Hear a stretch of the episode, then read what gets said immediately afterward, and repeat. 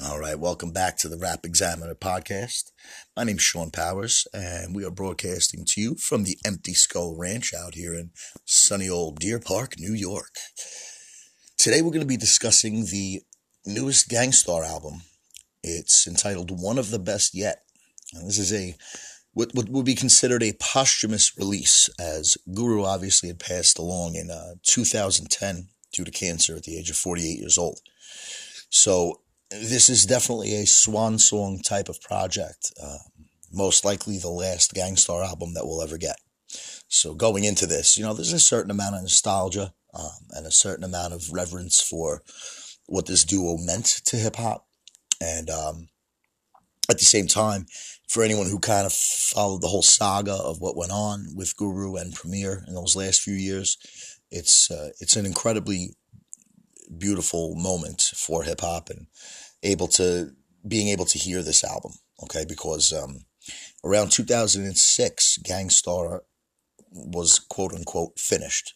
Um, Guru had more or less felt that he was being shortchanged in, in the relationship in some way, um, not getting the, the shine in the spotlight, whereas he felt Premier was more revered within in hip hop circles and payment was an issue and um, more than anything, Guru's alcoholism had gotten to be just completely out of control from from all accounts. I mean, it's not obviously I don't know that.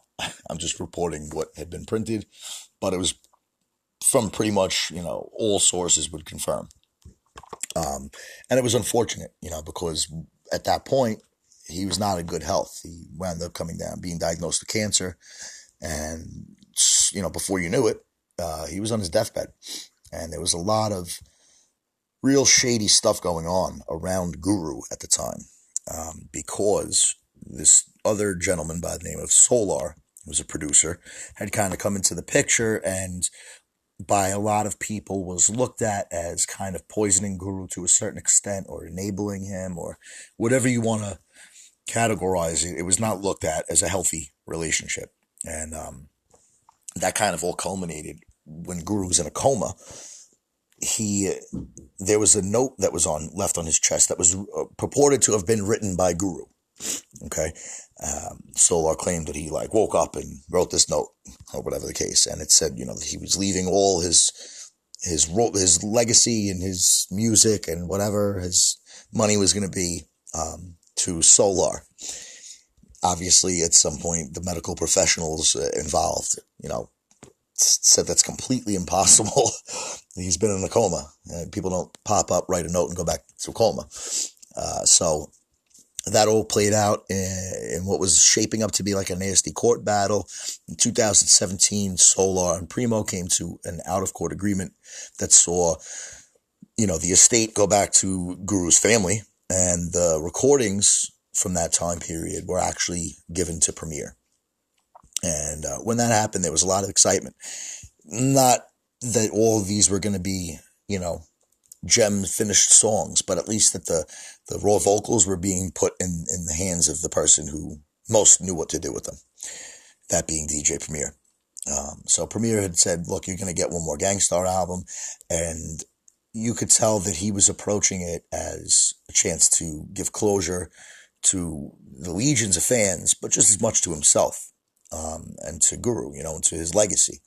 And so going into this, I, uh, I had high expectations, but not so much because of the other work they had even done. It was more because I had a feeling Premier was really going to pour a lot of his heart into this project. And um, obviously, that's where the you know most beautiful music is going to come from. So, heading into this, I was definitely excited to hear what what was going to be on this album. And as soon as you pop it in, you got that classic primo intro. You hear Guru's voice kind of loop throughout like a medley of all their classics, cutting and scratching, Premier really going in on it. And uh, as he had hinted at during some interviews, you felt like a little bit of each era of Gang Starr. You know, the earlier years, 86 to 90, where they were kind of finding their sound, and then that 90 to 94 run where they just kind of patented that New York sound, you know, which is obviously very interesting is neither one of them are actually from New York. I don't know if I mean, I'm sure a lot of people know that, but for those who don't, uh, Premier's from Texas and Guru is from Boston.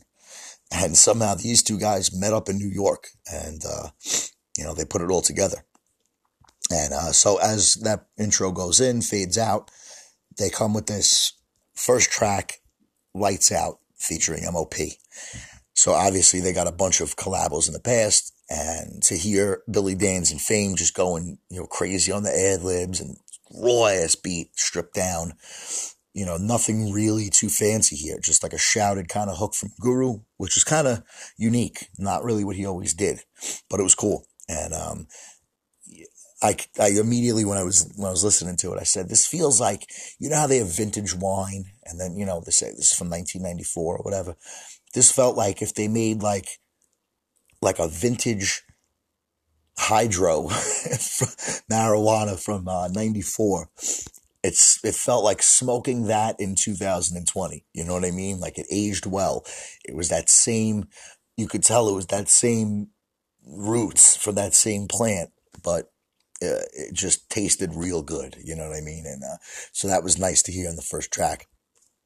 Um, and then it goes right into another track called Bad Name, which is kind of like one of those songs where he's talking about like the state of hip hop, so so to speak, or preserving the real hip hop, which is familiar territory. Something the Guru kind of always was a bit of a preservationist of the real shit, if you will.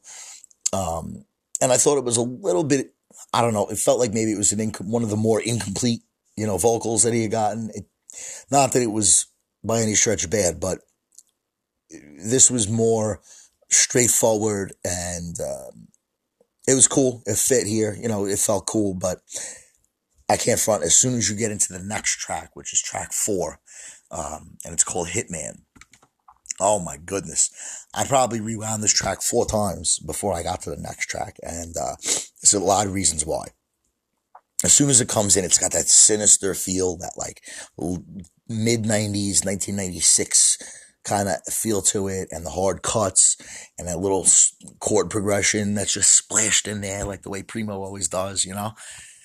It, he's so, Guru's so on pocket in this beat. It just flows perfectly. And then when the hook comes, I'm not a guy that usually gets too excited about hooks. I'm more of a verse to verse guy. All right. But if you look on the, on the track list, it says featuring Q-tip. Q-tip comes through in the hook and he brings this whole new vibe of creativity with the way he contributed to it. You, know, full disclosure, in the last couple years, Q-tip's become one of my favorite names to see as a featured artist on an album because, you know, he's a child of hip hop and he knows his shit as far as who he's collaborating with, what he needs to bring to that song. So Q-Tip didn't come on here and do like a tribe verse, you know.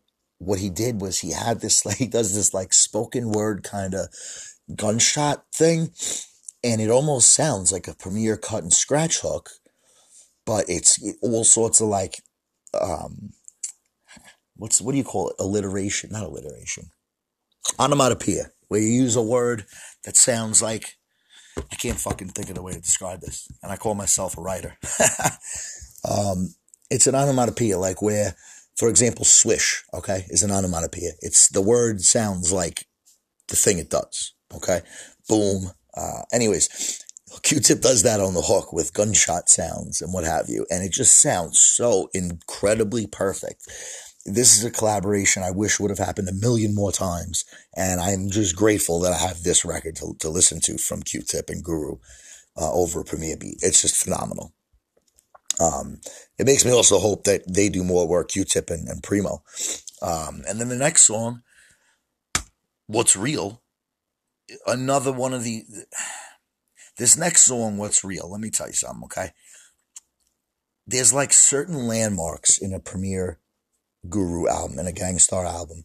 One of them to me is that the albums would not hit you with their top three songs right out of the gate. They would kind of evolve. Like it would have like a rawness and then the sounds would build on top of each other. And as the track list would go deeper, you would get like the real heavy hitters right in the middle. And I always loved that. Um, the collabos historically have always added to the feel of the album, you know, rather than feel like misfit songs placed in there, you know. So this track, you got Royce, the five nine, who obviously him and Primo have been working together extensively um, under the name PRhyme. They've got a couple albums out, and uh, so hearing him on here was a natural fit. And then Group Home, obviously their their roots with Guru and Gang Starr going back to '92. It's just a perfect, perfect song. That's all there is to. it. It's a perfect song. It's a it's a bridge of all the eras too. You got incredible verse from Royce, who, I mean, there's no surprise there, but he mentions in his verse having the ashes of Guru, you know, being in the studio with them while they were recording, which really it gives this a feeling of like being a tribute without being that sappy kind of we miss you kind of song, you know what I mean? It just feels like literally Guru would be in the studio if the, if there was an afterlife, his ashes would be smiling at hearing the song and being like, "Yeah, that's that shit." So um, I want to take a quick break. We are going to get into a track off the album. I'm actually going to throw that Hitman song on that I was going nuts about a minute ago, featuring Q-Tip, and I will be back in a moment. All right we're back, and I uh, took that time to pour myself a glass of the highly recommended THC honey, lemon, and frozen ginger in hot water. That is my go-to drink, and I can't recommend it enough. Um, so, anyways, back to the album. What follows next? I uh, I was listening the first time I was listening to this. I was exercising, so I kind of had like it in the I don't want to say in the background, but I w- I wasn't looking at the track list as I was listening to it. And all of a sudden, I hear this voice, and it's a spoken word, and it's his son, you know, Guru's son, Keith Casim Elam. And he just gives a quick little shout out to who he is and who his father is. And I got to tell you, his voice sounds exactly like Guru's. It's fucking spooky because Guru obviously had that super unique kind of baritone voice, and his son clearly is his son. I mean, he could use that shit for ID if he needed to. Um, so quick but dope. And then the next song we get into is called From a Distance. Um, I got to be honest again, man. From a Distance sounds like it sounds like 1996, man. It's just to me, I mean, for me, that's the highest praise I can give a song is to say it sounds like 96 because that to me was the best era. And this is right there, man. If if I could ask Primo anything, about this album, I would actually really want to know if any of these beats did come from his stash from that time period. Like, in other words, if he went in and was like, you know, what didn't I use from 96, 97, 95? And then maybe he pulled them out, maybe updated them a bit. But it, just, if he's able to really create in that type of a, I don't know, isolation chamber sonically, where he's able to just channel it so you hear people do throwback stuff, but it don't really sound like it just sounds like a tribute or an homage. I mean, this shit it it really feels like it was '96 when he recorded when he put the beat together. Uh, anyways, from a distance featured Jeru the Damager, which is also another frequent collaborator uh, through their careers. So it's great to hear him on here. He had the same energy from that time too. You know, the references to the science and math for those who remember Jeru's couple projects from that time period, with the Wrath of the Math and uh, the sun rises in the east. He sounds again right from that time period. And uh, what else was cool is like, you know, Premier was known for using his collaborators' vocals as samples in in future hooks and songs. And when you listen to Jeru's verse, it's like every sentence sounds like it's going to be used for a hook in the future. You know what I mean? It has that really powerful voice, man. And uh, Again, a kind of short song, but it's just a direct missile. You know, this is what hip hop should be right here from a distance. It's just dope, dope song. And from there, um, the next one we go into Family and Loyalty, which was the lead single. And, you know, like I said, I, I'm not the biggest J. Cole fan normally. I kind of find it to be boring. but um, when this song came out, it was promoted as the lead single. So I didn't listen to it when it came out because I wanted to wait to hear it in the context of the whole album.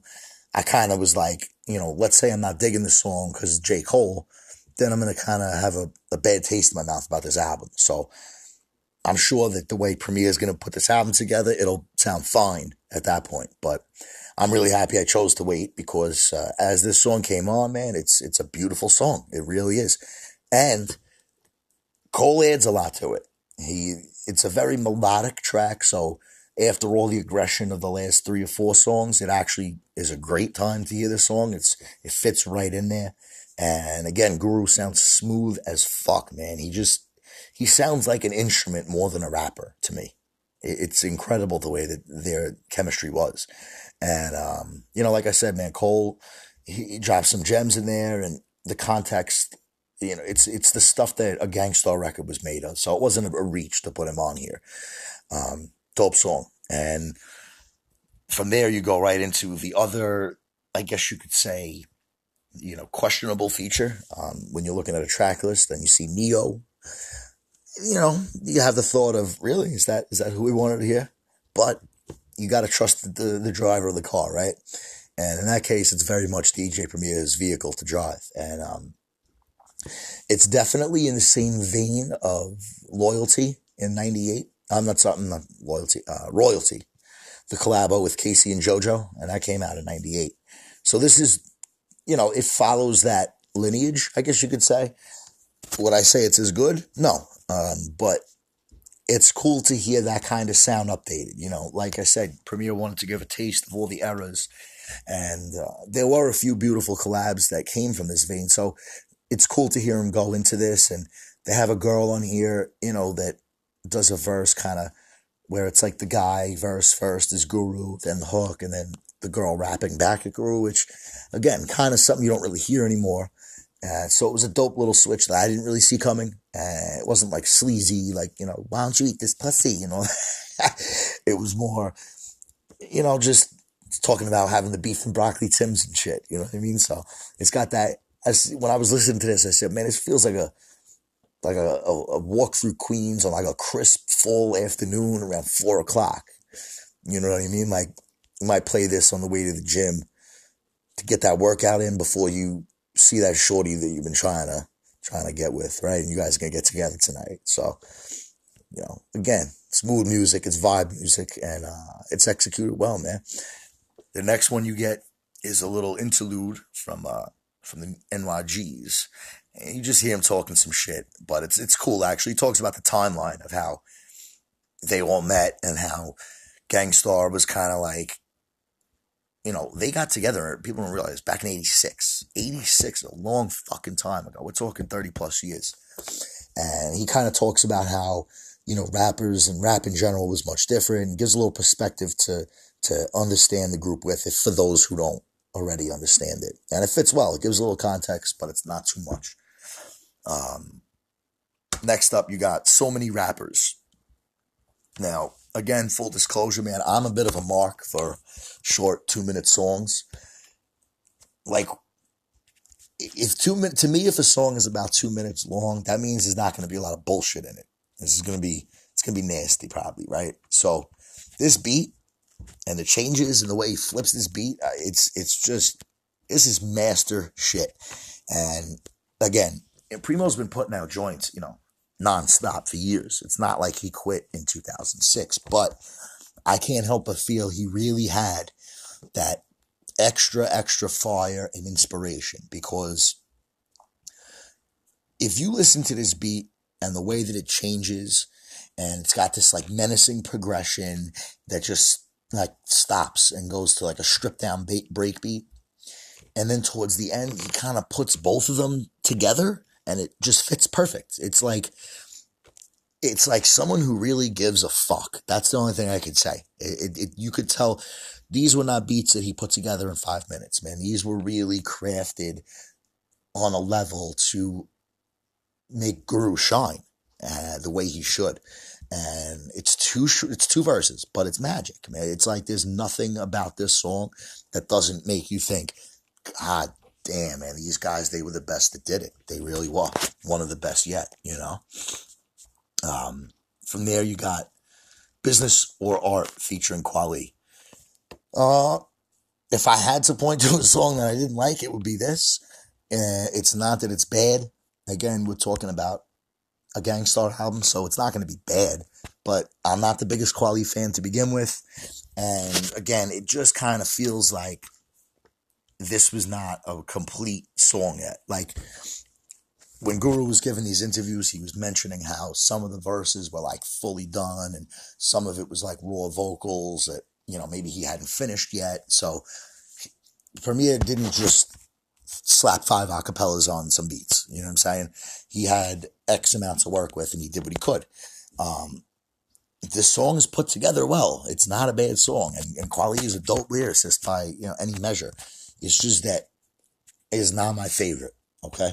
So whatever, you know. um, then you got this next joint, which is another real short one. It's called Bring It Back Here. Um, but what's cool about this and why I'm glad this also had placement on the record is it's something different from Guru. He uses like a real quick style, which you didn't really hear him do a lot. I don't know what he was intending for these vocals to be for. Uh, obviously, it wasn't fleshed out fully, but it's a cool beat, you know, it's fresh and uh, 50 seconds, whether it's good or bad, it ain't that bad. You know what I'm saying? Um, and then out of nowhere, they Big Shug interlude where he sounds like he's singing some. Oh, man, I didn't know Big Shug could sing, and he, he's got some pipes, man. He really, he really, he really sings on on this little interlude here about Gang Starr, one of the best yet. It's just dope. Um, we get to the next track, which is Take Flight, aka The Militia, Part 4. Anyone who's listened to Gang Starr knows the Militia series. You know, they've had a series of songs that were like collabo tracks. We had Freddie Foxxx, Big Shug. So to hear them all together on here and hear that Militia series kind of continued or uh, culminate here, again, fucking home run, man. Foxxx to me, Freddie Foxxx is one of the most underrated rappers of all time. And you know, I, I know that his career was kind of deterred by label politics because he was from that era where if you weren't putting something out on a major, it really wasn't going anywhere. It's pre pre internet, I guess you could say. Um, and then he's done a lot since, you know, indie, but the momentum of that early career wasn't there. So to me, it's almost like a real, real treat to hear him on a Gang Starr track because you, that's when he was at his pinnacle. And uh, this is no exception. Foxxx sounds like a beast on here.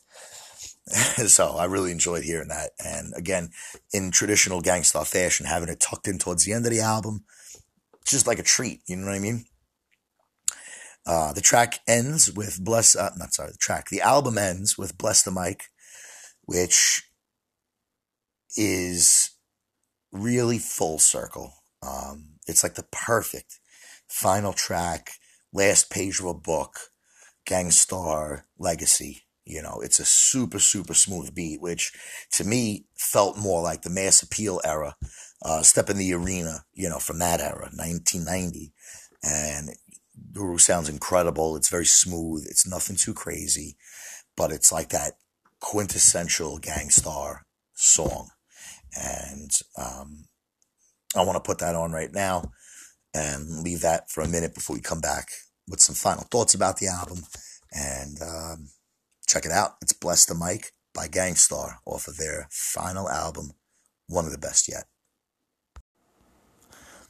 All right, guys. So that's the breakdown track by track, but I just want to speak to the Gang Starr legacy and the way this album really came out. And, you know, what I got from this album was that it was beautiful. Um, I know that typically in hip hop, you know, beautiful is kind of a, I would say maybe in the in the bottom tier of uh, descriptive traits you hear about a hip hop album, but with all that was around this album and the unfortunate passing of Guru in 2010 and the fractured relationship between him and Premier and the nasty court battles and just hearing this album, you can hear the passion and the love that Premier put into it. It's it's like, you know, there was a lot of interesting things that he said during the interviews around this album. Uh, for example, Guru would come when they would be doing an album back in the day. Guru would come to the studio and he would put a list of the song titles he wanted on the album before there was anything, which is a very unique um, process. You know, a lot of artists will either have beats and write songs to them, or maybe they've even got some song, you know, lyrics that they've got written already, or whatever the case. But Guru would come ahead of time with like 15 song titles that he wanted the next album to be. And Primo kind of knew what he would know what to do with each of those song titles to make beats from. And that's how they would go. So he knew what Guru wanted to hear. It, was the point, you know, behind that. And I mean, this album really does, in my eyes, like measure up to all of their albums in that I don't know that Guru would be unhappy with this. I don't know that there's anything on here that deviated from what a Gang Starr album should and was, uh, you know, throughout their career. It's, it's right on target. And to do that so well in a posthumous, you know, release like this is just, it's not easy. You know, he had to take what was left over from, from Guru's sessions and make a Gang Starr al- album out of it. And it goes to show how much respect he had for Guru's legacy that no one else is making the name off this album. You know what I'm saying? Like this is not about the features. The features definitely contribute to the whole, but it's a it's a Gang Starr album through and fucking through. Um, when people think of that era of the golden era of hip hop in the in the '90s, where you had that traditional New York sound, I mean, it was primo, and this is just an evolution of what they always did without deviating from that sweet spot that they managed to find. Um, there was certain parts in this album where Guru sounded like he was, I want to say, treading familiar territory, but the way that it works in a in that format, you know, with Primo cutting and scratching and laying down those nasty, nasty, sinister fucking beats, man. They were like menacing. And it just, Baldhead Slick did not disappoint on here, man. You know, it was great to hear the chemistry. It was great to hear the familiarity, but at the same time, it, it just felt fresh. And uh, the album only clocks in at about 39 minutes, you know, so it's not a long, long album that you're going to get, you know, monotony, uh, you know, listening to the same kind of shit. It just keeps flowing. It's exciting. It's dope. And, you know, although it's sad to know that, you know, you're closing a book on a piece of hip hop history or, or a certain era in hip hop history, um, I'm just grateful that Premier was here to be the author of that final chapter, you know, as much as he wasn't a, a writer per se, you know, Guru was the MC. Uh, Premier had his fingerprints all over this, you know, clearly uh, from beginning to end. And it's a fitting, fitting tribute to the legacy of one of the greatest of all time. And I highly recommend checking this album out. Um, Gang Starr, one of the best yet.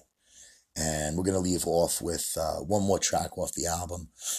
And I hope you guys enjoyed uh, my breakdown of it. And for those who, you know, disagreed with certain parts of it, shout me out. Let me know what's up. All this powers on Twitter. As always, I'll be back up on here pretty soon to talk about some other fresh shit. And I hope you guys enjoy the rest of your, your days. And uh, that's it.